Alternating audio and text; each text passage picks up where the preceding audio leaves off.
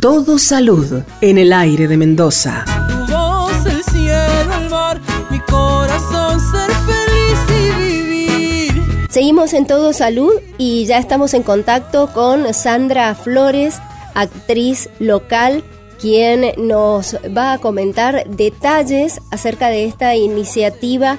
Contanos de qué se trata esta propuesta. Nosotros con Melody Moro, que es la persona con la que eh, organizamos este proyecto, estamos trabajando hace bastante tiempo para visibilizar y abrir espacios de discusión con respecto a las violencias que se ejercen dentro del ámbito del teatro, acá en la provincia de Mendoza. Porque ha habido muchos casos de denuncias de abusos y, diversas violencias, pero em, que, han quedado un poco soslayados, ¿no? Por el mismo contexto de una provincia que em, por ahí no quiere mirar de frente lo que sucede y también porque históricamente quienes han predominado en el teatro de Mendoza han sido varones, ¿no? Eh, entonces cuesta abrir estas instancias de, conversación y, de diálogo. Eh, es muy importante destacar que mm, no son actrices profesionales, sino que es un elenco más bien de teatro de la comunidad, eh, y que eh, el teatro, porque tiene muchas aristas, están los elencos profesionales, están los elencos comunitarios, bueno, en este caso es un elenco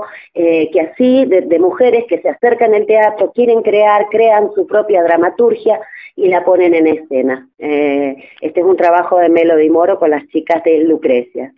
Bueno, la idea es que invitar a todo tipo de público, que se acerque todo tipo de personas para que este esta temática tenga un espacio, nos permitamos discutirla, abordarla y, poder mirarla de frente para eh, em, poder modificar esta realidad que tanto nos duele, ¿no?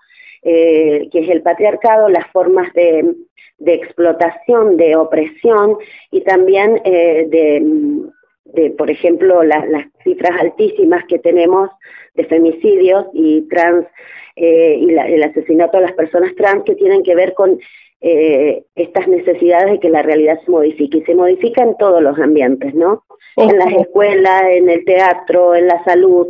Bien, mm, desde nuestro lugar, como actrices, como trabajadoras de la cultura, eh, venimos trabajando también con un colectivo que se llama Teatreres en Lucha, acá en Mendoza, eh, para abrir todas estas posibilidades, todos estos espacios y visibilizar estas problemáticas y también que el arte crea a partir de eso y se acerque a la comunidad.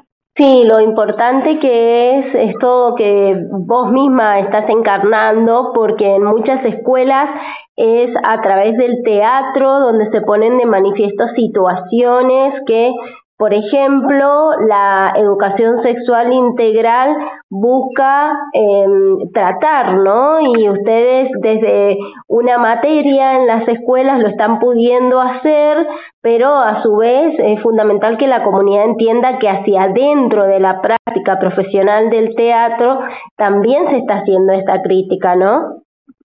Claro, es así porque hay, ha habido y hay muchos casos de abuso, porque bueno, el teatro es un es un lenguaje, una disciplina muy particular que tiene que ver con el trabajo corporal y donde también se establecen relaciones de poder, por ejemplo, entre la persona que dicta el taller o que, dirige un elenco y las personas que lo integran o los actores o actrices que lo integran.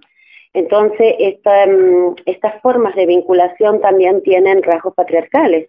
Es necesario observarlas para modificarlas también se puede producir con mucha facilidad cualquier tipo de abuso que tenga que ver con tocamientos innecesarios o indebidos.